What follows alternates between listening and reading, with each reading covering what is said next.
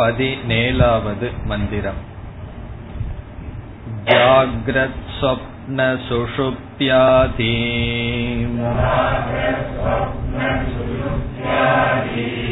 प्रपञ्चं यत्प्रकाशते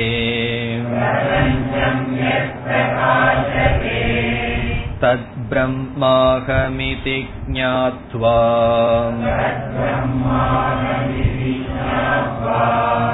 सर्वबन्धै प्रमुच्यते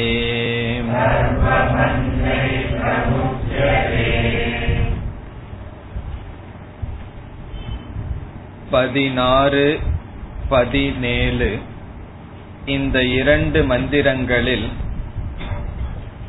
ஜீவ ஈஸ்வர ஐக்கியம் பேசப்பட்டதை பார்த்தோம் ஆகவே இந்த இரண்டு மந்திரங்கள் மகா வாக்கிய மந்திரங்கள். மகா வாக்கியம் என்றால் உபனிஷத்தில் எந்த வாக்கியத்தில் ஜீவனும் ஈஸ்வரனும் ஒன்று என்று ஐக்கியப்படுத்தப்படுமோ அது மகா வாக்கியம் எப்படிப்பட்ட ஜீவனும் எப்படிப்பட்ட ஈஸ்வரனும் ஐக்கியம் என்பது மிக மிக முக்கியம். ஜீவன் என்ற சொல் இந்த உடலை உடைய ஒரு தத்துவத்தை குறிக்கும். ஆத்மாவும் உடலும் சேர்ந்து ஜீவன் என்று நாம் புரிந்துள்ளோம். ஈஸ்வரன் என்றால் இந்த பிரபஞ்சமும் அதே ஆத்மா ஆனால் அந்த இடத்தில் பிரம்ம தத்துவமும் சேர்ந்து ஈஸ்வரன் என்று புரிந்துள்ளோம். இதில் நாம் விசாரம் செய்து ஜீவனுடைய உண்மையான சொரூபம் ஞான சொரூபம் சத் சொரூபம் அதையே ஆத்மா என்று புரிந்து கொண்டு ஈஸ்வரனுடைய சொரூபமும் ஞான சொரூபம் சத் சொரூபம் என்று புரிந்து கொண்டு இறுதியில் இந்த ஆத்மாவும் பிரம்மனும் ஒன்று என்று உபதேசம் செய்வதுதான் மகா வாக்கியம் அதை நாம் பதினாறாவது மந்திரத்தில் பார்த்தோம். எது பரம் பிரம்ம சர்வாத்மா? எந்த ஒரு பரம் பிரம்மன் சர்வாத்மா எல்லாவற்றுக்கும் ஆதாரமாக இருக்கின்றதோ விஸ்வசிய ஆயதனம் இந்த உலகத்துக்கு ஆதாரமாக இருக்கின்றதோ எல்லா ஜீவராசிகளினுடைய உடலுக்கும் ஆதாரம் இந்த பிரபஞ்சத்திற்கும் ஆதாரமாக இருக்கின்றதோ நித்தியமாக எது இருக்கின்றதோ தது துவம் என்று ஆசிரியர் சொன்னார். அந்த ஆத்மஸ்வரூபமாக நீ இருக்கின்றாய். பிறகு எத்தனையோ ஆத்மாக்கள் இருக்கின்றது. ஈஸ்வரன் என்று ஒரு பரம்பொருள் இருக்கின்றது. இங்கு ஈஸ்வரன் என்றால் பிரம்ம தத்துவம். அந்த பிரம்ம தத்துவத்தில் நானும் ஒருவன் என்று அந்த பிரம்மத்தினுடைய நான் ஒரு அங்கமாக புரிந்து கொள்ளக்கூடாது என்பதற்காக துவமேவ தது. அதுவே நீ நீயே அதுவாக இருக்கின்றாய் என்று பூர்ணத்துவத்தை நிஷ்கலம் என்ற தத்துவத்தை ஆசிரியர் காட்டினார். பிறகு பதினேழாவது மந்திரத்தில் ஜாகிரத் சொப்ன சுஷுப்தியாதி பிரபஞ்சம். விழிப்பு கனவு ஆழ்ந்த உறக்கம். இந்த மூன்று நிலையிலும் என்ன பிரபஞ்சம் நமக்கு தோன்றுமோ அந்த பிரபஞ்சம் எது பிரகாசத்தை எந்த ஒரு தத்துவமானது மூன்று பிரபஞ்சத்தையும் பிரகாசப்படுத்துமோ தது பிரம்ம அந்த தத்துவமே பிரம்மன் பிறகு அந்த தத்துவமே அகம் நான் என்று ஞாத்துவா. இவ்விதம் தெரிந்து கொள்ள வேண்டும். நாம் தெரிந்து கொள்ள வேண்டிய படி இரண்டாக இருக்கின்றது. ஒன்று இந்த உலகத்தில் இரு பார்க்கப்படும் பொருளிலிருந்து பார்க்கப்படுபவன் வேறு பிரகாசப்படுத்துபவன் வேறு என்று புரிந்து கொள்வது. இரண்டாவது அப்படி புரி பிரகாசப்படுத்துவதுதான் நான் ஆத்மா என்று புரிந்து கொள்ள வேண்டும். நமக்கு தெரிந்த மொழியில் சொன்னால் ஆத்ம அனாத்ம விவேகம் முதல் படி இரண்டாவது படி ஆத்ம பிரம்ம ஐக்கியம். இவ்விதம் ஞாத்துவா. என்ன பிரயோஜனம்? சர்வ பந்தைகி பிரமுச்சியதே. ஒருவன் எல்லா பந்தங்களிலும் விடுதலை அடைகின்றான் ஆசிரியர் ஜீவ ஈஸ்வர ஐக்கியத்தை கூறி பலனையும் சொல்லிவிட்டார் இனி பதினெட்டாவது மந்திரம் त्रिषु धामसु यद्भोग्यम्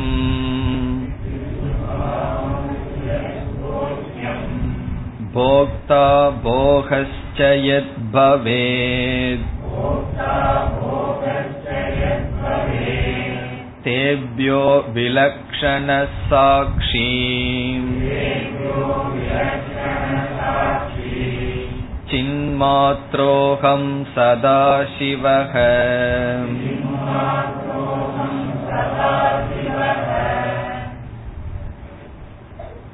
தது துவம் அசி என்பது மகா வாக்கியம் மகா வாக்கியம் என்றால் குருவானவர் சீடனை பார்த்து ஒரு புதிய ஞானத்தை கொடுக்கின்ற வாக்கியம். ஆகவே தத்துவமசி என்ற வாக்கியத்திற்கு உபதேச மகா வாக்கியம் என்று பெயர். உபதேச மகா வாக்கியம் என்றால் குரு உபதேசம் செய்கின்ற மகா வாக்கியம் மகா வாக்கியத்தையே இப்பொழுது இரண்டாக நாம் பிரிக்கப் போகின்றோம். இரண்டு விதத்தில் மகா வாக்கியங்கள் இருக்கும். ஒரு விதமான மகா வாக்கியம் உபதேச ரூப மகா வாக்கியம் குரு உபதேசம் செய்கின்றது போல் அமைகின்ற மகா வாக்கியம் அந்த மகா வாக்கியத்திலேயே பிரசித்தமான வாக்கியம் தத்துவமசி. அல்லது இங்கு சொன்னதும் கூட தது துவமேவ துவமேவ தது. இங்கு துவம் என்ற வார்த்தையை பயன்படுத்தி நீ என்ற சொல்லை பயன்படுத்தி அந்த ஈஸ்வரனுக்கு அது என்ற சொல்லை பயன்படுத்தி நீ அதுவாக இருக்கின்றாய். இது உபதேசமான மகா வாக்கியம். இந்த வாக்கியத்தை சிஷ்யனானவன் காதில் கேட்டதற்கு பிறகு அந்த வாக்கியத்தை தான் எப்படி புரிந்து கொள்ள வேண்டும் என்றால் அகம் பிரம்ம அஸ்மி என்று புரிந்து கொள்ள வேண்டும். குருவானவர் சிஷ்யனிடம் அகம் பிரம்மாஸ்மி என்று உபதேசம் செய்யக்கூடாது. ஒரு சிஷ்யனிடம் சென்று நான் பிரம்மனாக ஆனந்தமாக இருக்கிறேன்னு சொன்னா சிஷ்யனுக்கு என்ன வரும்? ஞானம் வராது பொறாமை வரும். நீங்கள் ஆனந்தமாக இருக்கிறீர்கள் நான் துக்கமாக இருக்கிறேன்னு புரிந்து கொள்வான் ஆகவே குருவானவர் சிஷ்யனிடம் சென்று தன் தான் அடைந்த அறிவை சொல்லக்கூடாது. அவன் அடைய வேண்டிய அறிவை சொல்ல வேண்டும். நீ பூர்ணஸ்வரூபமாக இருக்கின்றாய். அப்படி உபதேசம் செய்ய வேண்டும். ஆகவே தத்துவமசி என்பது குரு உபதேசம் செய்கின்ற மகா வாக்கியம் அந்த உபதேசத்தை நீ என்று குரு சொன்னதை சிஷ்யன் எப்படி வாங்கிக் கொள்ள வேண்டும்? அதை நான் என்று மாற்றிக்கொள்ள வேண்டும். நீ அதுவாக இருக்கின்றாய் என்ற சொல் சிஷ்யனுடைய மனதில் நான் அதுவாக இருக்கின்றேன் என்று மாற்ற வேண்டும். அதாவது படற்கையிலிருந்து தன்னிலைக்கு வர வேண்டும். தேர்ட் செகண்ட் பர்சன்ல இருந்து ஃபர்ஸ்ட் பர்சனுக்கு வரணும். நீங்கிறது வந்து நானாக மாற வேண்டும். அது அனுபூதி மகா வாக்கியம் அனுபூதி மகா வாக்கியம் என்றால் தான் உணர்கின்ற மகா வாக்கியம் உபதேச மகா வாக்கியத்திலிருந்து அவன் அடைவது அனுபூதி என்றால் ஞானம் உணர்தல். அகம் பிரம்ம அஸ்மி. இது சிஷ்யனுடைய வார்த்தை. அகம் பிரம்மாஸ்மி என்றும் ஒரு உபநிஷத்தில் மகா வாக்கியமானது இருக்கின்றது. அந்த உபநிஷத்தில் எப்படி அகம் பிரம்மாஸ்மி சொல்லப்பட்டிருக்கிறது என்றால் பிருகதாரண்யக உபனிஷத்தில் ஈஸ்வரன் இந்த உலகத்தை படைத்தார். இவ்வளவு பெரிய உலகத்தை படைத்து காத்து இந்த உலகத்தில் இருப்பவர்களுக்கு கர்ம பலனை கொடுத்து இவ்வளவு விவகாரம் செய்கிறாரே அவர் ஏன் பந்தப்படவில்லை என்று உபனிஷத் சொல்லும் பொழுது அவர் பந்தப்படாததற்கு காரணம் அவருக்கு அகம் பிரம்மாஸ்மி என்ற ஞானம் இருக்கின்றது என்று உபனிஷத் ஈஸ்வரனுக்கு நான் பிரம்மனாக இருக்கின்றேங்கிற ஞானம் இருப்பதனால் பந்தப்படுவதில்லை. இவ்விதம் தேவர்கள் ரிஷிகள் மனிதர்கள் யாரெல்லாம் அகம் பிரம்மாஸ்மி என்று புரிந்து கொள்கிறார்களோ அவர்கள் பந்தப்படுவதில்லை என்று உபனிஷத் அங்கு அறிமுகப்படுத்தும். அவ்விதம் இதுவரை இந்த உபனிஷத்தில் பதினேழாவது மந்திரம் வரை குருவினுடைய உபதேசம் முடிவடைகின்றது. இனி என்ன வருகின்றது? பதினெட்டாவது மந்திரத்திலிருந்து இருபத்தி இரண்டாவது மந்திரம் வரை. பதினெட்டிலிருந்து இருபத்தி இரண்டாவது மந்திரம் வரை சிஷ்யனுடைய வச்சனம் வருகின்றது. அதாவது குரு உபதேசம் செய்ததை சிஷ்யன் தான் என்ன புரிந்து கொண்டுள்ளேன் என்பதை கூறுகின்றான். ஆகவே இவைகளெல்லாம் குருவினுடைய உபதேசம் அல்ல சிஷ்யன் தான் புரிந்து கொண்டதை குருவிடம் கூறுகின்றான். நீங்கள் இதுவரை என்ன உபதேசம் செய்தீர்களோ அதை நான் இவ்விதம் புரிந்து கொண்டுள்ளேன். இதற்கு முன் என்னிடம் நான் யார் என்று கேட்டிருந்தால் நான் ஒரு பெரிய பதில் சொல்லி இருப்பேன் இந்த குவாலிபிகேஷன் எல்லாம் இருக்கேன் நான் இவனுக்கு இவருக்கு பிறந்தவன் இன்னது படிச்சிருக்கேன் இவ்வளவு வயதுன்னு எவ்வளவோ குவாலிபிகேஷன் இந்த நான்கிற சொல்லுக்கு இருக்கு. இப்பொழுது நான்கிற சொல்லுக்கு என்ன குவாலிபிகேஷன் என்ன தகுதினா? இங்க சிஷ்யன் சொல்ல போறான் எனக்கு ஒரு தகுதியும் கிடையாது. எல்லா தகுதிகளும் அனாத்மாவிடம் சென்று விடுகிறது என்று. இங்கு அகம் பிரம்மாஸ்மி என்பதைத்தான் சிஷ்யன் தன்னை பற்றி கூறுகின்றான். ஆகவே இந்த மந்திரங்கள் எல்லாம் நம்முடைய நிதித்தியாசனத்திற்கு எடுத்துக்கொள்ள வேண்டிய மந்திரங்கள். நம்ம ஆரம்பத்திலேயே பார்த்தோம் இந்த உபனிஷத் நிதித்தியாசனம் ஸ்பெஷல்னு சொல்லி. இதுல டீச்சிங் கொஞ்சம் தான் வருது. ஆரம்பத்துல ஆசிரியர் நிதித்தியாசனம் எப்படி பண்ணணும்னு சொன்னார். பிறகு இங்கும் சிஷ்யனானவன் இவ்விதம் அவனுடைய எண்ணங்களானது இங்கு வெளிப்படுகின்றது.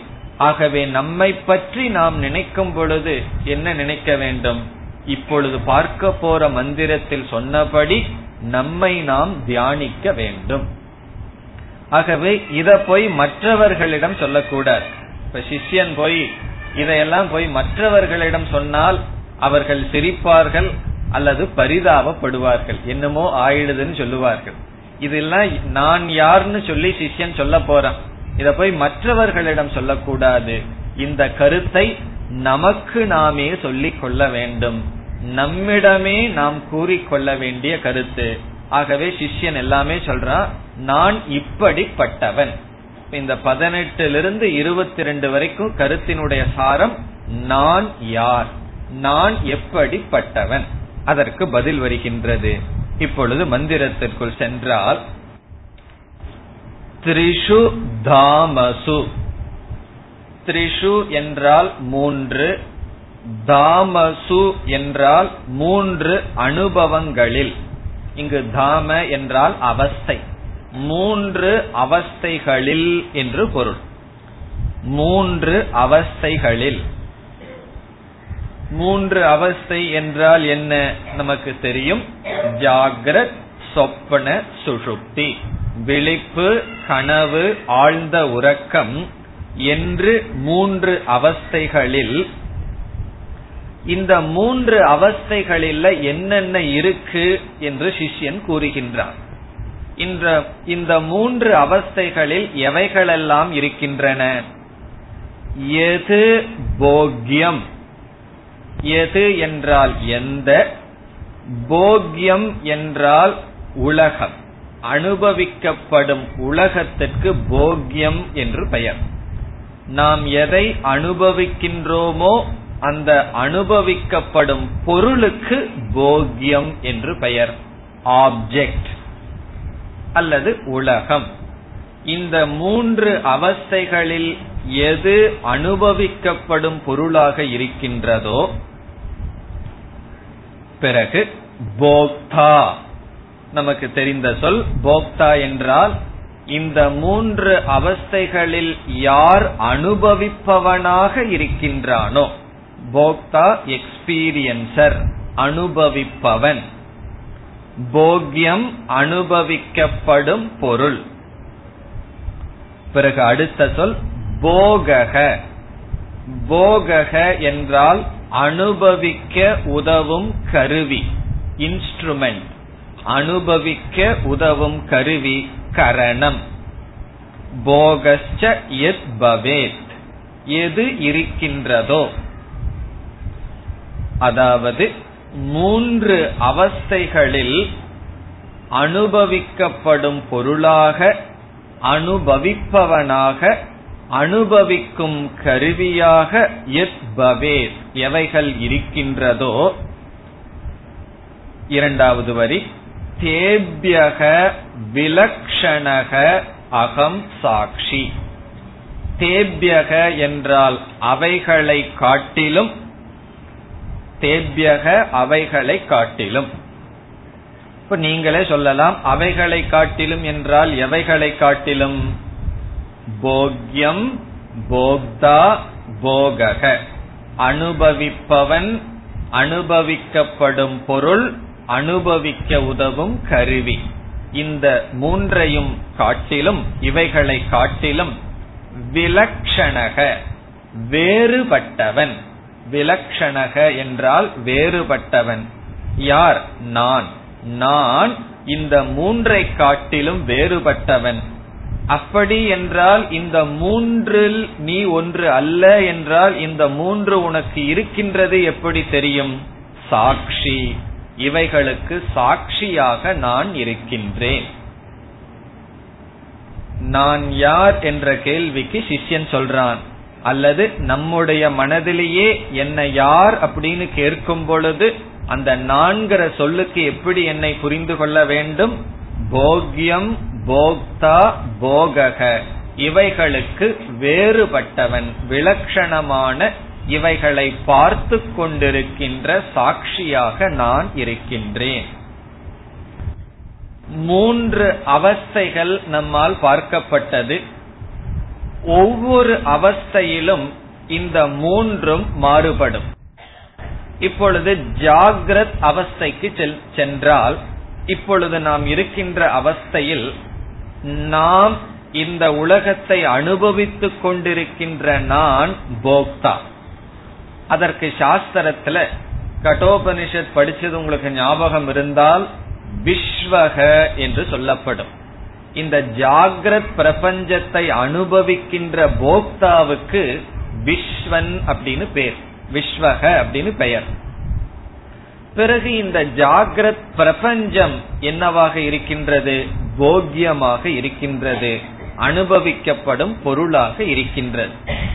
நம்முடைய இந்த இந்திரியங்கள் மனம் இவைகளெல்லாம் கரணமாக இருக்கின்றது போகமாக இருக்கின்றது. ஆகவே ஜாகிரத் பிரபஞ்சத்தில் இருக்கின்ற விஸ்வக என்கின்ற போக்தா இந்த போக்தாவுக்கு விஸ்வன்னு பெயர் அவ்வளவுதான். பிறகு இந்த பிரபஞ்சம் நாம் அனுபவிக்கப்படும் பிரபஞ்சம் இதை அனுபவிக்க உதவும் கருவி நம்முடைய மனம். இனி கனவு நிலைக்கு நாம் சென்று விட்டால் கனவு நிலையை அனுபவிக்கின்ற ஜீவனுக்கு சாஸ்திரம் இனி ஒரு பெயர் கொடுக்கின்றது தைஜசக அப்படின்னு ஒரு பெயர் கொடுக்கின்றது தைஜசக என்றால் சொப்பன பிரபஞ்ச போக்தா. கனவு நிலையில் இருக்கின்ற உலகத்தை அனுபவிப்பவனுக்கு தைஜசக என்று பெயர். ஆகவே அவன் போக்தாவாக இருக்கின்றான். பிறகு போக்கியம் என்ன? இங்கு போக்கியம் என்றால் அனுபவிக்கப்படும் பொருள் நம்முடைய மனதுதான் அனுபவிக்கப்படும் பொருள். ஆழ்ந்த உறக்கத்தை இல்லாமல் கனவு நிலையில் எத்தனையோ பிரபஞ்சம் தெரிகின்றதே அந்த பிரபஞ்சம் எங்கிருந்து வந்தது நம்முடைய மனம் சித்தத்திலிருந்து வெளிப்பட்டது ஆகவே அனுபவிக்கப்படும் பொருள் நம்முடைய மனம். அதை அனுபவிக்கிறது யார்னா அதுவும் நம்முடைய மனம். நம்முடைய மனமே ரெண்டாக பிரிந்து விட்டது. அனுபவிப்பவனாகவும் அனுபவிக்கப்படும் பொருளாகவும் கருவியாகவும் இருக்கின்றது மூணாகவே அங்கு இருக்கின்றது. ஆகவே இது கனவு நிலையில் இருக்கின்ற போக்தா போக்யம் போகக. இனி ஆழ்ந்த உறக்கத்துக்கு சென்றால் இந்த ஆழ்ந்த உறக்கத்தை ஒருவன் அனுபவிக்கிறானே அந்த போக்தாவுக்கு என்ன பெயர்? நான் கேட்காமயே நீங்க சொல்லணும். என்ன பெயர்? பிராஜ்யக என்று பார்த்துள்ளோம். ரொம்ப நாளைக்கு முன்னாடி பார்த்துட்டோம். அதனாலதான் மறந்திருப்போம். பிராஜ்யகன்னு சொன்னா தூக்கத்தை பாக்குறவன் அல்லவா? ஆகவே ஆழ்ந்த உறக்கத்தை அனுபவிப்பவனுக்கு பிராஜ்யக என்று பெயர். அதே ஜீவனுக்கு அதே நமக்கு தான் அப்படி ஒரு பெயர். பிறகு அனுபவிக்கப்படும் பொருள் என்ன? அஜானம் அங்க போக்கியமா இருக்கிறது அஜானம் பிறகு கருவியாக இருப்பது என்ன? நம்முடைய மனம். நம்முடைய மனமே கருவியாக இருந்து அந்த சித்தம் கருவியாக இருந்து பிறகு அஜானமானது அனுபவிக்கப்படுகின்றது. இவ்விதத்தில் பார்த்தால் ஒன்பது விதமான பேதங்கள் இருக்கின்றது. மூன்று அவஸ்தையிலும் போக்தா போக்யக போகம் வேறுபடுகின்றது. ஜாகிரத அவஸ்தையில ஒரு போக்தா ஒரு போக்யம் ஒரு விதமான போகம். சொப்பன அவஸ்தையில் வேறு மூன்று அதே போல் ஆழ்ந்த உறக்கத்தில் மூன்று இவ்விதம். நான் இந்த ஒன்பதுல ஏதோ ஒன்றில் இருந்து கொண்டே இருக்கின்றேன். இவைகளை அனுபவித்துக் கொண்டிருக்கின்றேன். இவைகளோடு ஒன்றாக இருந்து வருகின்றேன். இப்பொழுது ஆசிரியர் கூறுகின்றார் தேபியக விலக்ஷணக சாட்சி. நான் இவைகளை காட்டிலும் வேறுபட்டவன். இதிலிருந்து நான் வேறுபட்டவன். அடுத்த சொல் சின் மாத்திரக அகம். சின் மாத்திரக என்றால் இங்கு சின் என்றால் அது சித் சித் என்றால் ஞானம் அல்லது சைத்தன்யம். மாத்திரக என்றால் நான் சைத்தன்ய சொரூபமாக மட்டும் இருக்கின்றேன். மாத்திரம் என்றால் மட்டும். நம்ம தமிழ்ல சொல்றதுதான். நீ மாத்திரம் வா அவர் மாத்திரம் வரட்டும் சொல்றமே. மாத்திரம் என்றால் மட்டும். எலோன் ஏவ. சின் மாத்திரக அகம். நான் ஞான சொரூபமாக மட்டும் இருக்கின்றேன். இந்த மட்டும் அப்படின்னு சொன்னா இதுல இனியொன்னு முக்கியமான கருத்து இருக்கு. இப்போ ஒருவரிடம் நம்ம சொல்றோம் நீ மட்டும் என்னுடைய வீட்டுக்கு வா அப்படின்னு சொல்லும் பொழுது அதுல இருந்து அர்த்தம் வேற. நீ வா அப்படிங்கறது ஒரு அர்த்தம். நீ மட்டும் வா அப்படின்னு சொல்றதுல இருந்து வேற யாரையோ கூட்டிட்டு வராத அப்படின்னு அர்த்தம். வேற யாரையாவது விட்டுட்டு வா அப்படின்னு அர்த்தம். இல்ல அப்படின்னா நீ வான்னு சொல்லிடலாம். நீ வான்னு சொல்றதுக்கும் நீ மட்டும் வான்னு சொல்றதுக்கு அர்த்தம் இருக்கு. அகம் சித் சொரூபகன்னு சொல்றதுக்கும் சின் மாத்திரக அகம் சொல்றதுக்கும் அர்த்தம் இருக்கும். நான் வெறும் சித் சுரூபமாக மட்டும் இருக்கின்றேன்னு சொன்னா இப்ப நான் வந்து சித் சுரூபத்தை விட்டு வேற ரூபமா இருந்திருக்கிற நான் என்றால் இருந்துள்ளேன் எப்பொழுது? இந்த மூன்று அவஸ்தைகளிலும் நான் சித் சுரூபமாக மட்டும் இல்லாமல் அந்தந்த அவஸ்தைகளில் இருக்கின்ற சரீரத்தில் அபிமானம் வைத்து போக்தாவாகவும் சம்சாரியாகவும் இருந்து வந்தேன். இப்போ ஜாகிரத அவஸ்தையில விஸ்வனா இருக்கேன் இந்த விஸ்வன்னு சொல்லும் பொழுது என்ன? சைத்தன்யமும் மூன்று ஷரீரமும் சேர்ந்தால் விஸ்வம் இந்த ஸ்தூல சரீரம் வரை நான்கிற அபிமானம் சென்று விட்டது. பிறகு கனவு நிலைக்கு போகும்போது இந்த உடலை நம்ம விட்டுறோம். இந்த ஸ்தூல சரீரத்தை விட்டு மனசுல நான்கிற அபிமானத்தை வச்சிருக்கோம். ஆகவே அங்க சித்தும் இரண்டு சரீரமும் இருக்கின்றது. ஆழ்ந்த உறக்கத்துல போகும்போது மனசில் இருக்கிற அபிமானமும் போயிடுது. காரண சரீரத்தில் அபிமானம். ஆகவே அஜானம் இருக்கின்றது சுகம் இருக்கின்றது. இவ்விதம் நான் சைத்தன்ய சொரூபமாக இருந்தும் கூட எனக்கு அந்நியமான மூன்று ஷரீரத்தை என்னோடு சேர்த்து புரிந்து கொண்டுள்ளேன். இப்பொழுது அவைகளெல்லாம் போக்தா நான் அல்ல என்று புரிந்து கொள்கின்றேன். சின் மாத்திரக அகம் மாத்திரக ஷரீரத்ரய விலக்ஷணம். மூன்று ஷரீரமும் நான் அல்ல என்பது மாத்திரம் என்ற வார்த்தை காட்டுகின்றது. இந்த மூன்று ஷரீரத்தை நான் எடுத்துக்கொள்வதுதான் சம்சாரம். அதிலிருந்து நான் வேறுபட்டவன் என்பதை காட்டுகின்றது. பிறகு நான் எப்படிப்பட்டவன்? அடுத்த சொல். சதா சிவக. சதா என்றால் எப்பொழுதும். சிவக என்றால் இங்கு ஆனந்த சொரூபக. அல்லது துக்க ரகிதக நான் எப்பொழுதும் துயரத்துக்கு அப்பாற்பட்டவன் துக்கமில்லாதவன் ஆனந்த சொரூபமானவன். சிவகங்கிற சொல்லுக்கு பொருள் மங்களம் என்று பொருள். மங்களம்னா என்ன? யாராவது துக்கத்தை மங்களம்னு சொல்வார்களா ஆனந்தம் மங்களம். ஆகவே நான் ஆனந்த சொரூபமானவன். பிறகு துக்கப்படுறது யார்? அந்தந்த போக்தா துயரப்படுகின்றான் ஆனந்தப்படுகின்றான். இந்த உலகத்தில் இருக்கிற ஆனந்தம் உலகத்தில் இருக்கிற துக்கம் அந்தந்த போக்தா அடைகின்றான். விஸ்வன் தைஜசன் பிராக்யன் இவனுக்குத்தான் சுகதுக்கங்கள். நான் சாட்சியாக இருப்பதனால் எனக்கு அல்ல. அதாவது இது நம்ம சுலபமா சொல்லிடலாம் இந்த இடத்துல நம்ம மனசிலிருந்தே நம்ம பிரிக்கிறோம். இப்ப இனியொருவருக்கு உடல்ல ஒரு கஷ்டம் வந்ததுன்னா நம்ம என்ன செய்வோம்? நம்ம வந்து அவருக்கு அட்வைஸ் பண்ணுவோம். அதெல்லாம் அப்படித்தான் இருக்கும். நம்ம பொறுத்துக்கணும். அப்படின்னு சொல்லி என்ன செய்வோம்? நம்ம அது வேறுபட்டு அட்வைஸ் பண்ணிட்டு இருப்போம். நம்ம உடலுக்கு வந்ததுன்னா என்ன செய்வோம்? அப்படி அட்வைஸ் பண்ண மாட்டோம். யாராவது அட்வைஸ் பண்ண ஆரம்பிச்சிருவாங்க நமக்கு. அது அப்படித்தான் இருக்குன்னு நாம யாருக்கு பண்ணமோ அவங்க வந்து செஞ்சிட்டு இருப்பார்கள்.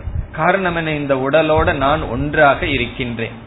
கொஞ்சம் பக்குவம் வந்தோடனே உடல் தானே அப்படி இருக்கு நான் அப்படி இல்லை அப்படின்னு புரிந்து கொள்ள வேண்டும். ஒரு பெரிய மகாத்மா வந்து ஏதோ வெளிநாடு போனாராம். போய் இறங்கின உடனே அவர் கையில ஒண்ணுமே இல்லை. சும்மா போயிருக்கார். உங்க லக்கேஜ் எல்லாம் எங்கன்னு கேட்டாங்களாம். அவர் சொன்னாரா இதுதான் லக்கேஜ் அப்படின்னாரா இந்த உடம்பு தான் லக்கேஜ் இதைத்தான் நான் தூக்கிட்டு வந்திருக்கேன் அப்படின்னாரு அப்படி இந்த உடம்பே ஒரு பொருளாக மாறிவிட்டது. அதுவே ரொம்ப கஷ்டம். அதற்கு பிறகு மனசே அப்படி பொருளாக மாற வேண்டும். நம்முடைய மனம் வேறு நான் வேறு என்று மாற வேண்டும். இந்த மனசனுடைய மூடுக்கும் எனக்கும் சம்பந்தம் இல்லைன்னு மாற வேண்டும். அது சின் மாத்திரக.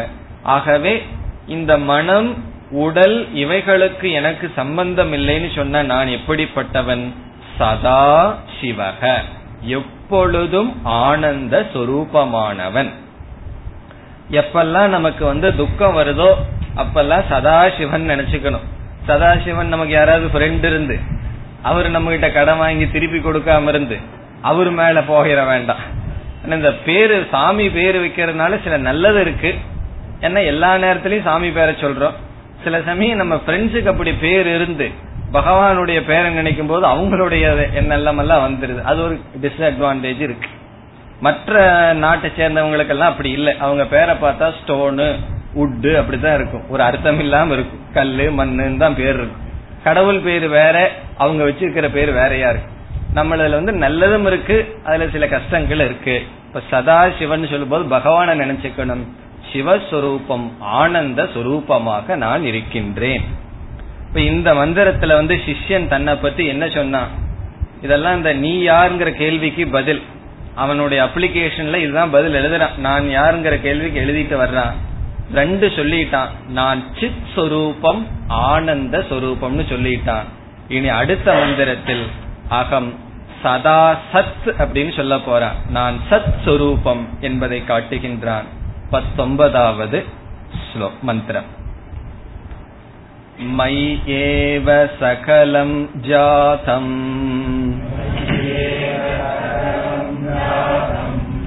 मयि सर्वं प्रतिष्ठितम्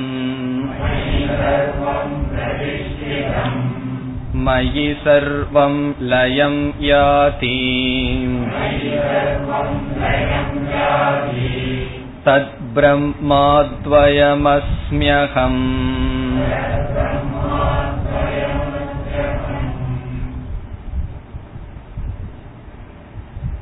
நான் ஞான சொரூபமானவன் ஆனந்த சொரூபமானவன் என்று கூறிவிட்டான் சிஷ்யன்.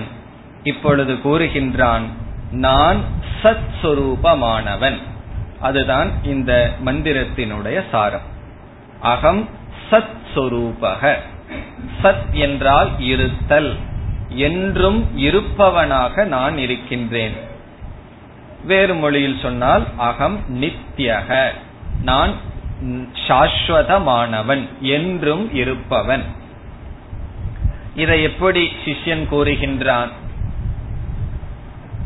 இந்த உலகத்தை நாம் அனுபவிக்கின்றோம். இந்த உலகம் படைக்கப்பட்டது.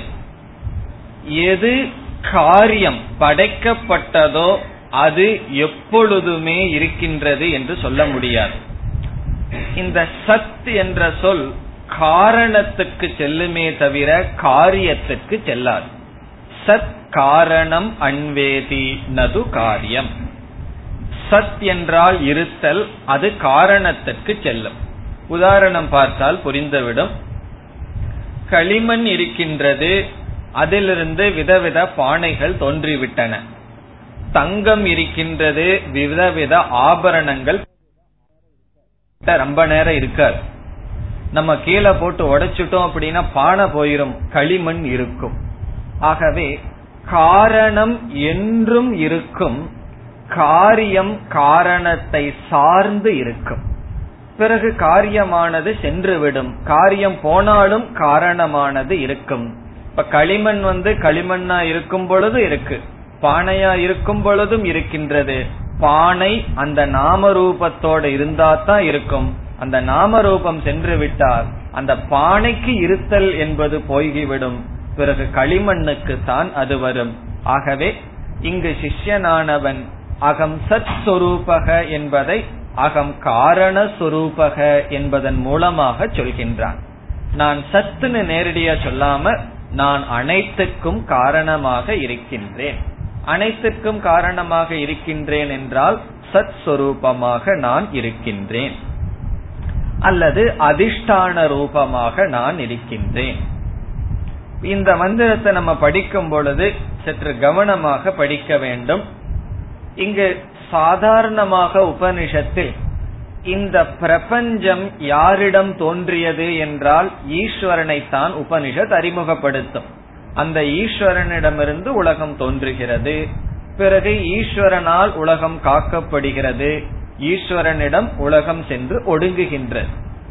இப்பொழுது சிஷ்யன் நான்கிற சொல்லுக்கு என்ன அறிவுடன் இருக்கின்றான்? நான் என்றால் அந்த ஈஸ்வரனுடைய உண்மையான சொரூபம் பிரம்மஸ்வரூபம் அதிலிருந்து வேறுபட்டவன் அல்ல என்று தன்னை ஆத்மா என்று புரிந்தும் இந்த ஆத்மாவே அனைத்துக்கும் ஆத்மா சர்வாத்மா என்றும் புரிந்துள்ளான். ஆகவே இவன் என்ன சொல்கின்றான்? என்னிடத்திலிருந்துதான் அனைத்தும் தோன்றியது என்று சொல்கின்றான் இது எப்படிப்பட்ட பெரிய வாக்கியம்? பெரிய வாக்கியம் சொன்னா இது பெரிய விஷயம். இவன் சொல்றான் இந்த பிரபஞ்சமே என்னிடமிருந்துதான் வந்தது. என்னாலதான் இந்த பிரபஞ்சம் காக்கப்படுகின்றது. என்னிடத்தில் தான் அனைத்து பிரபஞ்சமும் ஒடுங்குகின்றது. இப்படி சிஷ்யன் சொல்லும் பொழுது நான்கிற சொல்லுக்கு அங்கு அர்த்தம் என்னவென்றால் நான்கிற சொல்லுக்கு அர்த்தம் ஆத்மா அல்லது பிரம்ம. அந்த நான்கிற சொல்ல அர்த்தம் தப்பா புரிஞ்சுட்டோம் அப்படின்னா என்னிடத்தில் உலகம் தோன்றாது என்னிடத்தில் உலகம் காத்திருக்காது அல்லது என்னிடத்தில் உலகம் வராது.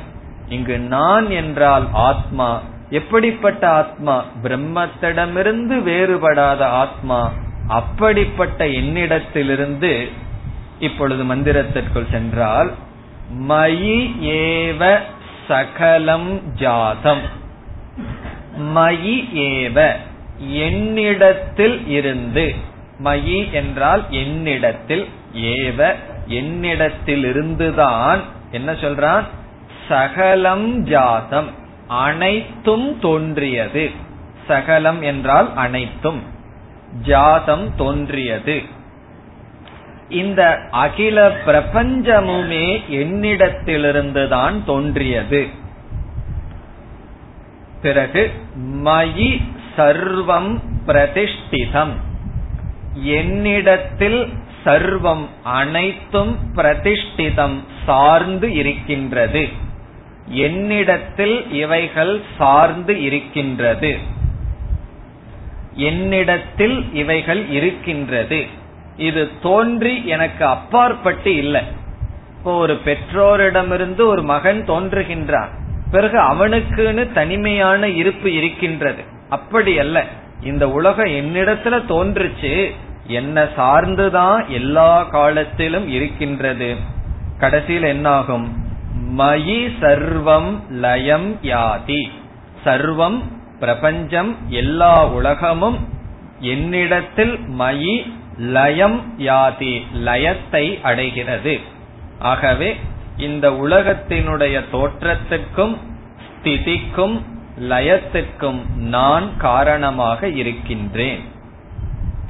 இந்த கருத்தை நம்ம எப்படி நல்லா அப்ரிசியேட் பண்ண முடியும் புரிந்து கொள்ள முடியும்னா கொஞ்சம் கனவை எடுத்து விசாரம் செய்ய வேண்டும். கனவில் இருக்கின்ற உலகம் என்னிடத்தில் தோன்றியது கனவில் இருக்கின்ற உலகம் என்னிடத்தில் காக்கப்படுகின்றது. கனவில் இருக்கின்ற உலகம் என்னிடத்தில் லயம் அடைகின்றது ஒரு நம்ம வந்து ஒரு கனவு உலகத்தை படைக்கிறோம் அப்படின்னா பகவான் வந்து அவருடைய கனவு தான் இந்த உலகம். அந்த பகவானிடமிருந்து நான் வேறல்ல என்றால் இந்த உலகமும் கனவை போல் என்னிடத்தில் தோன்றுகிறது. இந்த உலகத்துல நான் யார பார்த்துட்டு இருக்கிறேன்னா என்னை பார்க்கின்றேன். என்னையே அனுபவிக்கின்றேன் அனைத்தும் நான் தான் தது பிரம்ம அத்வயம் அகம் அஸ்மி. இந்த இடத்துல சிஷ்யனானவன் நான் நான் சொன்ன உடனே குருவுக்கு வந்து ஆச்சரியமா போயிருக்கும். கொஞ்சம் விட்ட உடனே ரொம்ப மேல போயிட்டானே சிஷ்யன்னு நினைச்சிருப்பார். கொஞ்சம் சொல்லி கொடுத்தோம் அகம் தத்துவமசின்னு சொல்லி இப்ப என்ன சொல்ல ஆரம்பிச்சிட்டான்? எல்லாமே இன்னிடத்துல இருந்து வந்ததுன்னு சொல்ல ஆரம்பிச்சிட்டானே. இந்த நான்கிற சொல்லுக்கு என்ன அர்த்தத்தை வச்சிருக்கான்? தது பிரம்ம. அப்படிப்பட்ட அந்த நான் யார்? அந்த பிரம்மன். எவ்வளவு பிரம்மன் இருக்கு? அத்வயம் இரண்டற்ற பிரம்மன். அஸ்மி அகம். இரண்டற்ற பூரணமான அப்படிப்பட்ட பிரம்மனாக நான் இருக்கின்றேன். இப்படிப்பட்ட பிரம்மனான என்னிடம் இருந்து இந்த ஸ்லோகம் நமக்கு வந்து குழப்பத்தை கொடுக்க கூடாதுன்னா என்னிடம் இருந்துங்கிற இடத்துல பிரம்மனான என்னிடம் இருந்து பிரம்மஸ்வரூபமாக இருக்கின்ற என்னிடத்திலிருந்து அனைத்தும் தோன்றின அனைத்தும் ஸ்திதியை அடைகின்றது பிறகு அனைத்தும் லயத்தை அடைகின்றது. இப்படிப்பட்டவனாக நான் இருக்கின்றேன். இனி இருபதாவது மந்திரம். अनोरणीयान् अहमेव तद्वत्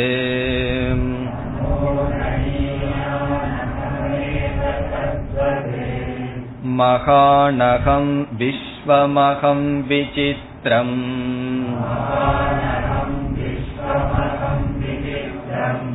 पुरातनोऽहं पुरुषोऽहमीशः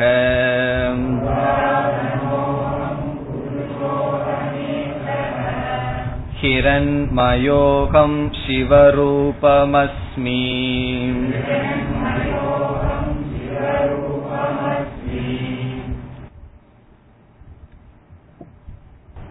இருபது இருபத்தி ஒன்று இந்த இரண்டு மந்திரங்களில் அதே சிஷ்யன் உபனிஷத்துக்களில் பிரம்மத்துக்கு சொல்லப்படுகின்ற லட்சணத்தை தனக்கு சொல்கின்றான் உபனிஷத் வந்து பிரம்மத்தை போதிக்கும் பொழுது எப்படிப்பட்ட லட்சணம் சொல்லுமோ எந்த முறையை கையாண்டு அந்த பிரம்மத்தை விளக்குமோ அந்த லட்சணத்தை அவன் அப்படியே எடுத்து அது என்னுடைய லட்சணம் என்று கூறுகின்றான். இவன் வந்து இந்த உபனிஷத் மட்டும்தான் கேட்டிருக்கான்னு நினைச்சுக்க கூடாது நம்மளை போல பல உபனிஷத் படிச்ச ஸ்டூடெண்ட் போல் இருக்கு. அதனால மற்ற உபனிஷத்துல பிரம்மத்துக்கு என்னென்ன லட்சணம் சொல்லுமோ அல்லது மற்ற உபனிஷத்தில் பிரம்மத்தை எப்படி அறிமுகப்படுத்துமோ அந்த லட்சணத்தை எல்லாம் எடுத்துட்டு இதுதான் என்னுடைய லட்சணம்னு சொல்றான். இதுதான் இங்க சிஷ்யனுடைய லட்சணம். எப்படிப்பட்ட சிஷ்யன்? பிரம்மத்தினுடைய லட்சணம் தன்னுடைய லட்சணமாக கூறுகின்றான். அதாவது பிரம்ம லட்சணம் இஸ் ஈக்வல் டு மம லட்சணம். பிரம்மத்தினுடைய லட்சணமும் என்னுடைய லட்சணமும் ஒன்று. பல வருடங்கள் வேதாந்தம் கேட்டதற்கு பிறகு நம்ம வந்து அந்த ஆத்மா பிரம்மத்தை மூன்றாவது தேர்ட் பர்சனாவே வச்சிட்டு இருந்தோம்னு வச்சுக்குவோம். படக்கையிலேயே வச்சிட்டு இருந்தோம் செகண்ட் பர்சனும் கூட வரல. அப்புறம் பிறகு என்ன ப்ராக்ரஸ் அடைஞ்சிருக்கோம்? அது வந்து ஃபர்ஸ்ட் பர்சனா வரணும். அதத்தான் சமஸ்கிருதத்துல உத்தம புருஷன் சொல்லியிருக்கு. அவன் தான் உத்தமமான புருஷன்.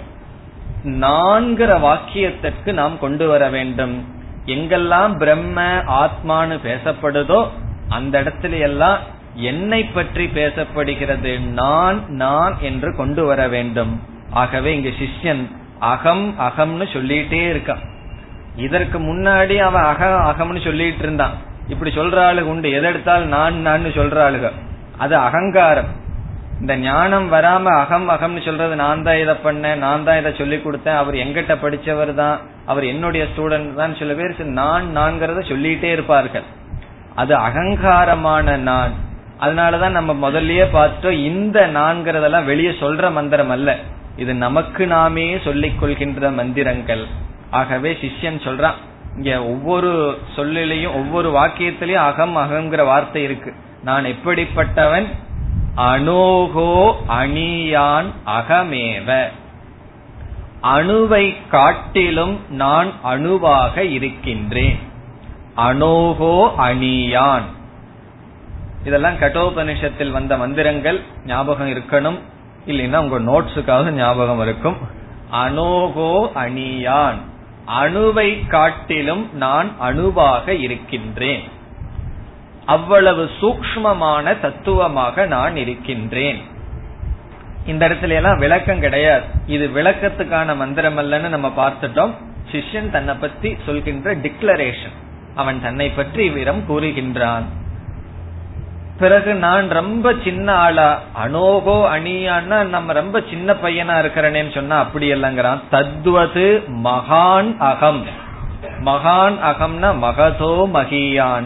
பெரிதை காட்டிலும் நான் பெரியவனாக இருக்கின்றேன். மகான் அகம். இந்த உலகத்துல நீங்க எதை பெருசுன்னு சொன்னீங்கன்னா அதை விட பெருசா இருக்கேன். எது சிறியதுன்னு சொன்னீங்கன்னா அதை விட நான் சிறியவனாக இருக்கின்றேன். இதனுடைய அர்த்தம் என்ன?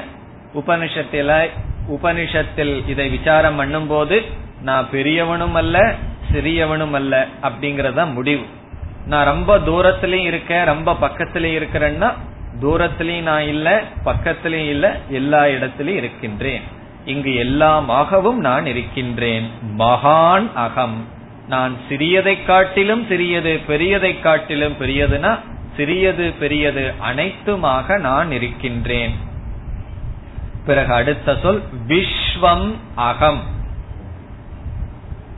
விஸ்வம் இந்த உலகமாக நான் இருக்கின்றேன். விஸ்வம்னா உலகம். இந்த உலகம் எப்படிப்பட்டதா? விசித்திரம்.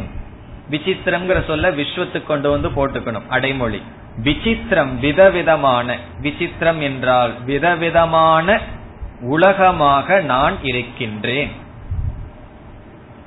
அகம் பிரம்மன்னு சொன்னத போய் இப்ப என்ன சொல்றான்? அகம் ஜெகத்னு சொல்றான். இந்த உலகமும் நானும் வேறல்ல. காரணம் என்ன? இந்த உடலும் உலகமும் ஒண்ணுதான்.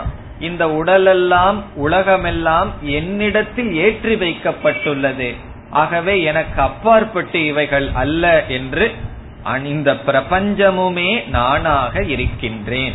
அகம் விசித்திரம் விஸ்வம். பிறகு எவ்வளவு நாளா நான் இருந்துட்டு இருக்கேன் இன்னைக்கு தான் நான் தோன்றியவனா என்றால் புராதனோகம் நான் பழைய ஆள்னு சொல்றேன். சில பேர் சொல்லுவார்கள் நான் இந்த காலத்து ஆள் அல்ல அந்த காலத்து நான் பழைய ஆள்னு சொல்றது போல புராதனக நான் என்றும் இருப்பவனாக இருக்கின்றேன். புராதனக என்றால் நான் என்றும் இருப்பவன். புராதனக அகம். இது வந்து காலத்திற்கு அப்பாற்பட்டவன்கிறத காட்டுகின்ற. பிறகு புருஷக அகம். புருஷக என்றால் பூர்ணமானவனாக நான் இருக்கின்றேன். புருஷகங்கிறதுக்கு ரெண்டு பொருள். ஒன்று சர்வம் பூரையதி இது புருஷக. எல்லாத்திலையும் பூர்ணமாக இருப்பவன். இனி ஒரு பொருள். இந்த உடலில் வசிப்பவன். புரி சேதே இது புருஷக. இந்த சரீரத்திற்குள் வாசம் செய்து கொண்டு இருக்கின்றேன் இப்படி எல்லாம் நம்ம நினைக்கணும். நமக்கு வந்து வாடகை வீட்டுக்கு போயிட்டு அந்த வீட்டை காலி பண்ணாம இருக்கிற ஆளுக இருக்கு. இந்த உடம்பே வாடகை வீடு எவ்வளவு நாள் இருக்குமோ? பிறகு பகவான் நேரம் வந்துடுது அப்படின்னு சொன்னா சொல்லிட்டு எல்லாம் இருக்க மாட்டார். இந்த மூணு மாசம் நோட்டீஸ் கொடுக்கறதெல்லாம் கிடையாது. அடைச்சிருவார். அல்லது பகவான் ரொம்ப மறைமுகமா கொடுப்பார். அப்படியே ஹார்ட் அட்டாக் வர்ற மாதிரி இருக்கும். இதெல்லாம் நோட்டீஸ் தான். அதை பார்த்து நம்ம புரிஞ்சுக்கணும். அல்லது தலை நரைக்கிறது. இதெல்லாம் பகவான் கொடுக்கற நோட்டீஸ் நேரம் ஆயிட்டு இருக்கு சீக்கிரம் காலி பண்ணணும். அதுக்குள்ள செய்ய வேண்டியதை செஞ்சுக்கன்னு சொல்லி. அப்படி. புரு புரி சேதை இந்த உடல்ல நான் இருக்க அவ்வளவுதான். நான் வந்து அனைத்துமாக இருக்கின்றேன். இப்ப இந்த உடல்ல வெளிப்பட்டு இருக்கிற அவ்வளவுதான். புருஷக. பிறகு ஈஷக அகம். நான் அனைத்தையும் ஆள்பவனாக இருக்கின்றேன்.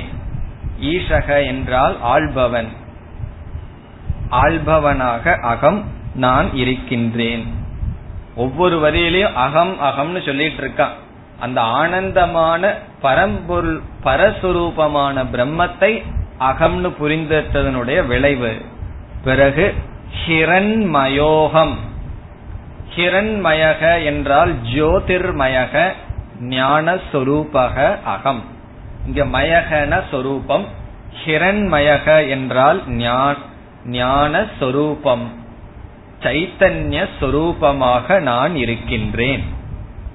ஏற்கனவே சொன்ன கருத்து தான். நான் தங்கமயமா இருக்கேன்னு அர்த்தம். ஹிரண்யம் சொன்னா தங்கம் நான் தங்க சொரூபமாக இருக்கின்றேன். அதனுடைய அர்த்தம் என்ன? நான் ஞான சுரூபமாக இருக்கின்றேன். இல்ல இந்த உலகத்தில் இருக்கிற தங்கத்து மேல முன்ன ஆசை போகல அப்படின்னா நானே தங்கமா இருக்கேன். அப்படி இருக்கும்போது தங்கத்தை எடுத்துக்கு நான் எதுக்கு கழுத்துல போட்டுக்கணும்? அப்படியாவது வரணும். இந்த ருத்ராட்சம் எல்லாம் வந்தது எதுக்கு அப்படின்னு சொன்னா அது ஒரு எளிமைய காட்டுறதுக்கு. அதுலயும் ருத்ராட்சம் தெரியாம இந்த பக்கம் அந்த பக்கம் தங்க கப்பி போட்டு போடுற ஆளுகள்லாம் உண்டு. அது எதுக்கு? தங்க அங்கேயும் தங்கம் போயிடுது. அதான் களியினுடைய வேலைங்கிறது அங்கதான். எந்த இடத்துல எல்லாம் தங்கம் போகுதோ அங்கெல்லாம் தங்கம் போயிருது. அப்படி இந்த இடத்துல ஹிரண்யம்னா தங்கம் அர்த்தம். இந்த இடத்துல தங்கம்ங்கிறது ஞானத்தை குறிக்கின்றது. நான் ஞான சொரூபமாக இருக்கின்றேன். பிறகு மீண்டும் சொல்கின்றான் சிவஸ்வரூபமஸ்மி சிவம் மங்களம் ஆனந்த சொரூபமாக நான் இருக்கின்றேன். அடுத்த மந்திரம் அபாணிபாதோகமச்சிந்திய சக்திகி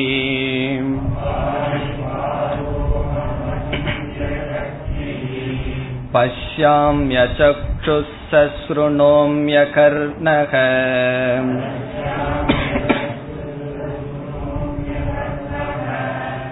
अहं विजानामि विविक्तरूपः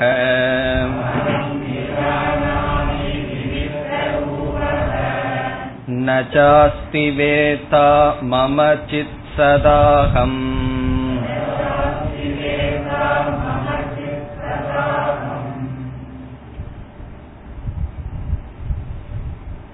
இந்த மந்திரத்தில் சிஷ்யன் கூறுகின்றார் இதுவும் உபனிஷத்தில் விளக்கப்படுகின்ற முறைதான். இந்திரியங்கள் மனம் இவைகளெல்லாம் மித்தியா நாமரூபம் என்று கூறுகின்றார் இதுவும் ஒரு முக்கியமான கருத்து. நம்முடைய இந்திரியங்கள் கூட மித்தியா வெறும் தோற்றம் நாமரூபம் என்று கூறப்படுகின்றது. இந்திரியமே பொய்ன்னு சொன்னா இந்திரியத்திலிருந்து பாக்குற இந்த உலகம் உண்மையா இருக்குமா எப்படி? இப்ப நம்மளுடைய கண்ணு இப்படி இருக்கு ஒரு மாதிரி இருக்கு. அதனால இந்த உலகம் இப்படி தெரியுது. யானையினுடைய கண்ணுக்கு இந்த உலகம் எப்படி தெரியுமோ அல்லது கொசுவனுடைய கண்ணுக்கெல்லாம் நம்ம எப்படி தெரியுமோ தெரியல. இப்போ ஒவ்வொரு ஜீவராசிகளினுடைய கண்ணுக்கு இந்த உலகம் ஒவ்வொரு விதமா இருக்கும். நம்ம எவ்வளவுதான் ரிசர்ச் பண்ணி சயின்ஸ்ல கண்டுபிடிக்கிற உலகம் யாருக்கு பொருந்தும்? மனிதர்களுக்கு இந்த உலகம் இப்படி. அந்த ரிசர்ச் இதையெல்லாம் ஒரு குருவியோ காக்காயோ வந்து இதெல்லாம் பொய்ன்னு சொல்லிடும் காரணம் என்ன? நம்ம பாக்குற மாதிரி அதுக்கு இருக்காது. ஆகவே நம்ம பார்க்கிற இந்த உலகம் நம்ம கேட்கிற உலகம் இந்த இந்திரியத்தினுடைய அடிப்படையில தான் அமைந்துள்ளது. இந்த இந்திரியமே பொய்ன்னு சொல்லும் பொழுது இந்த உலகமும் பொய். ஆகவே சொல்றான் எனக்கு இந்திரியங்களும் கிடையாது மனமும் கிடையாது. அனைத்தும் பொய்.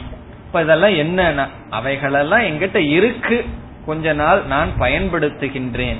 ஆகவே இந்த ஆர்கன்ஸ் இந்த இந்திரியங்கள் எல்லாம் என்னை சார்ந்தது நான் அல்ல அவைகளை நான் பயன்படுத்துகின்றேன். இதற்கு முன்னாடி வந்து நானே இந்திரியமா இருந்தேன். இப்ப இந்திரியத்தை நான் ஹேண்டில் பண்றேன். இந்திரியங்களை நான் பயன்படுத்துகின்றேன். இந்திரியங்கள் என்னிடத்தில் கிடையாது. அவைகளெல்லாம் மித்யா நாம ரூபம் என்று சொல்கின்றான்.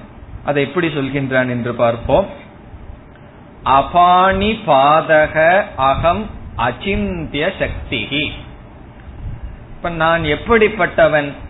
அகம் முதல் வரியில கடைசி சொல் எடுத்துக்குவோம்.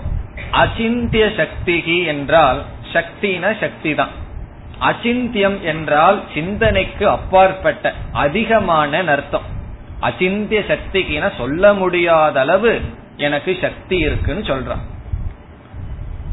நீ வந்து நினைக்க முடியாத அளவு எங்கிட்ட சக்தி இருக்கு பணம் இருக்குன்னு சில பேர் எல்லாம் சொல்லுவாங்க அல்லவா? அப்படித்தான். அச்சிந்தியம் என்றால் நினைக்க முடியாத அளவுக்கு சக்திகி எனக்கு இருக்கா? என்ன சக்தி? நடக்கிற சக்தி பாக்குற சக்தி கேட்கிற சக்தி பேசுற சக்தி. சில பேர் பேசுறத பார்த்தா அதை ஒத்துக்கணும். அவங்களுக்கு அச்சிந்திய சக்தி இருக்கு பேசிக்கிட்டே இருப்பார்கள். அதெல்லாம் ஒரு சக்தி தானே. அந்த அச்சிந்திய சக்தி எனக்கு இருக்கு. அதே சமயத்துல அந்த சக்தி இருக்கணும்னு சொன்னா ஒரு இந்திரியத்துல தானே இருக்கணும். கை கால் வாக் முதலிய இடத்தில். அந்த கை கால் எல்லாம் எனக்கு இருக்கான்னு கேட்டா சொல்றான் அபாணி பாதக அகம். எனக்கு பாணி பாதம் கிடையாது. பாணி என்றால் கை பாதம் என்றால் கால்கள். இது வந்து எல்லா கர்மேந்திரியத்தையும் எடுத்துக்கணும். வாக் பாணி பாத பாயு உபஸ்தா. இப்படி ஐந்து விதமான கர்மேந்திரியங்களும் எனக்கு இல்லை. அதே சமயத்தில் எனக்கு அச்சிந்தியமான சக்தி இருக்கு. இந்திரியங்கள் இல்லை ஆனால் இந்திரியங்களினுடைய சக்தியை நான் வைத்துள்ளேன். பிறகு இரண்டாவது வரையும் பார்த்துட்டு விசாரம் செய்வோம். பஷ்யாமி. நான் பார்க்கறேங்கிறேன். சிஷ்யன் சொல்றான் நான் எல்லாத்தையும் பாக்கிறேன் நீ பாக்கிறன்னு சொன்னா உனக்கு கண்ணு இருக்கணுமே. அடுத்த சொல் அசக்ஷுகு அகம். எனக்கு கண்ணு கிடையாது. கண் இல்லாமல் நான் பார்க்கின்றேன். அச்சிந்திய சக்தி இருக்கு ஆனா கைகால் எல்லாம் கிடையாது. ஒருவன் சொல்றான் எனக்கு கைகால் இல்ல ஆனா ரொம்ப சக்தி இருக்குன்னு சொன்னா எப்படி இருக்கும்? எனக்கு கண் இல்ல ஆனா நல்லா பாத்துட்டு இருக்கிறேன்னு சொல்றான் ரெண்டு பேர் சொல்ல முடியும். ஒன்னு ஞானி இனி ஒருத்தன் பைத்தியகாரன் இந்த ரெண்டு பேரும் தான் இப்படி சொல்ல முடியும். அதனாலதான் உண்மத்தை வத்துன்னு சொல்லுவார்கள் ஞானிக்கு. உண்மத்தன்னா பைத்தியகாரன் வத்துனா பைத்தியகாரனை போல. ரெண்டு எக்ஸ்ட்ரீம்ல வித்தியாசம் ரொம்ப தெரியாது. ஆழ்ந்து பார்த்தா தான் தெரியும். குடத்துல ஒண்ணுமே இல்லைனாலும் சத்தம் வராது. குடம் நிறைஞ்சா இருந்தாலும் சத்தம் வராது. இது நம்ம வேற வெரைட்டி கொடை நிறைஞ்ச வெரைட்டின்னு புரிஞ்சுக்கணும். அவன் என்ன சொல்றான்? கண்ணு கிடையாதான். ஆனால் பார்க்கின்றேன். பிறகு கேக்குற விஷயத்துல சக சுருணோமி அகர்ணக. இங்க சக அப்படின்னா அப்படிப்பட்ட நான் அர்த்தம். சக அகம். அவனாக இருக்கின்ற நான் நான் இப்படிப்பட்ட ஆளு. சில பேர் அப்படி சொல்லுவாங்க இல்லையா? இந்த ஆள் அசைக்க முடியாதுன்னு தன்னையே ஆள்னு சொல்லுவாங்க அல்லவா? அப்படி சொல்றான் சிஷ்யன். இந்த ஆள் அவன் யாரு தெரியுமோ? அகர்ணக. அகர்ணகனா நான் காது இல்லாதவன் பிறகு என்னன்னா சுருணோமி கேட்டுட்டு இருக்கிறேன்னா காது இருந்தே சில பேருக்கு ஒழுங்கா கேட்க மாட்டேங்குது. இவன் சொல்றான் எனக்கு காது கிடையாது நான் நல்லா கேட்டுட்டு இருக்கேன் கண் இல்ல நல்லா பாத்துட்டு இருக்கேன் என்று சொல்கின்றான். இதனுடைய தத்துவம் என்ன? கண் இல்லாம பாக்கறேன் காது இல்லாம கேக்கறேன் கால் இல்லாம நடக்கிறேன் கையில்லாம தூக்கற வாய் இல்லாம பேசுகின்றேன். இதனுடைய அர்த்தம் என்ன? இவைகளெல்லாம் நான் அல்ல இந்தந்த இந்திரியங்கள் எல்லாம் நான் முதல்ல நினைச்சிட்டு இருந்தேன் பேசும்போதெல்லாம் வாயே நான் நினைச்சிட்டு பேசினேன். கண்ணுதான் நான் நினைச்சிட்டு பார்த்தேன். இப்பெல்லாம் அவைகள் இல்லாத போதிலும் நான் இருக்கின்றேன். இப்ப இந்திரியங்கள் போனா நான் இருக்கேன். ஆனா நான் இல்ல அப்படின்னா இந்திரியங்கள் கிடையாது. என்னை சார்ந்து இந்திரியங்கள் இருக்கின்றது இந்திரியத்தை சார்ந்து நான் இல்லை. அது எப்படி தெரியுதுன்னா கனவு நிலைக்கு போகும்போது இந்திரியத்தை எல்லாம் விட்டுட்டு போயிருக்கோம்.